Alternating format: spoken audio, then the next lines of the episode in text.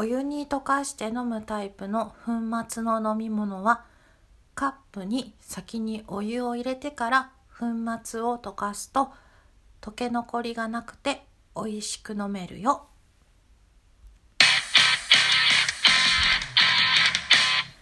はい、えー、皆さんおはようございます。おかんだよと申します。えー、今回はですね、おかんが日々思っていること、考えていることなどをですね、アウトプットしていくために収録配信をさせていただきました。もしよろしければ作業の合間等にですね、お耳だけでも貸していただければと思います。最後までどうぞよろしくお願いいたします。今日はですね、あの、お洋服の話です。みんな、お洋服は好きか？ということなんですね。お洋服好きですか？私はですね、そこまであの、洋服嫌いなことはないんですけどそこまであんまり情熱はなくってあの特に出産してからはですね着れればいいや的な感がすごかったですね。もうどうしてもやっぱり子供に汚されるので汚れてもいい服、ね、ですぐ買い替えられるようにそれなりに安価洗濯機でジャブジャブ洗っても OK っていうことでもうユニクロさんと島村さんにめっちゃお世話になってますね。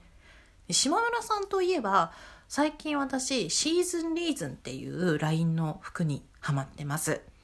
あそれあれねあのインレットシーズンリーズンっていうあのラインがあって島村さんの中に、え、えっと、インレットとあのリンネルっていうの会社？会社っていうの言っていいのかな？ブランドが島村さんとコラボしてお洋服をデザインしていろいろ発売しているんですね。これがかなり可愛くて、で、島村さんで出してるので、お値段もね、安いので、あの、とても気に入っています。で、私ですね、さっきもそう気に入ってますっていうふうに言った通り、一度そのブランドのテイストが気に入ると、もうそこばっかり着ちゃう傾向があるんですね。頭の先から頭からねつま先までもうそのお店ブランドで全身買っちゃったりとかするのでいざなんかこう休みの日になってちょっとお買い物でも行こうかなお洋服とか見ちゃおうかなっていう風になってお出かけしようってお着替えするとそこのお店のお洋服しかないんですよ。でお店に行くとやっぱり店員さんは自社の服だからわかるわけじゃないですか。必ず行くと「ああそれ来てくださってるんですね。ありがとうございます。可愛いですよね。みたいな風に必ず声をかけてくださるんです。まあ、必ずかわかんないけど結構な確率でね、声をかけてくださるんです。で、私はもうそれがめちゃくちゃ恥ずかしくて、なんかね、いたたまれなくて、とてもとても苦手なんですね。だけども、あの、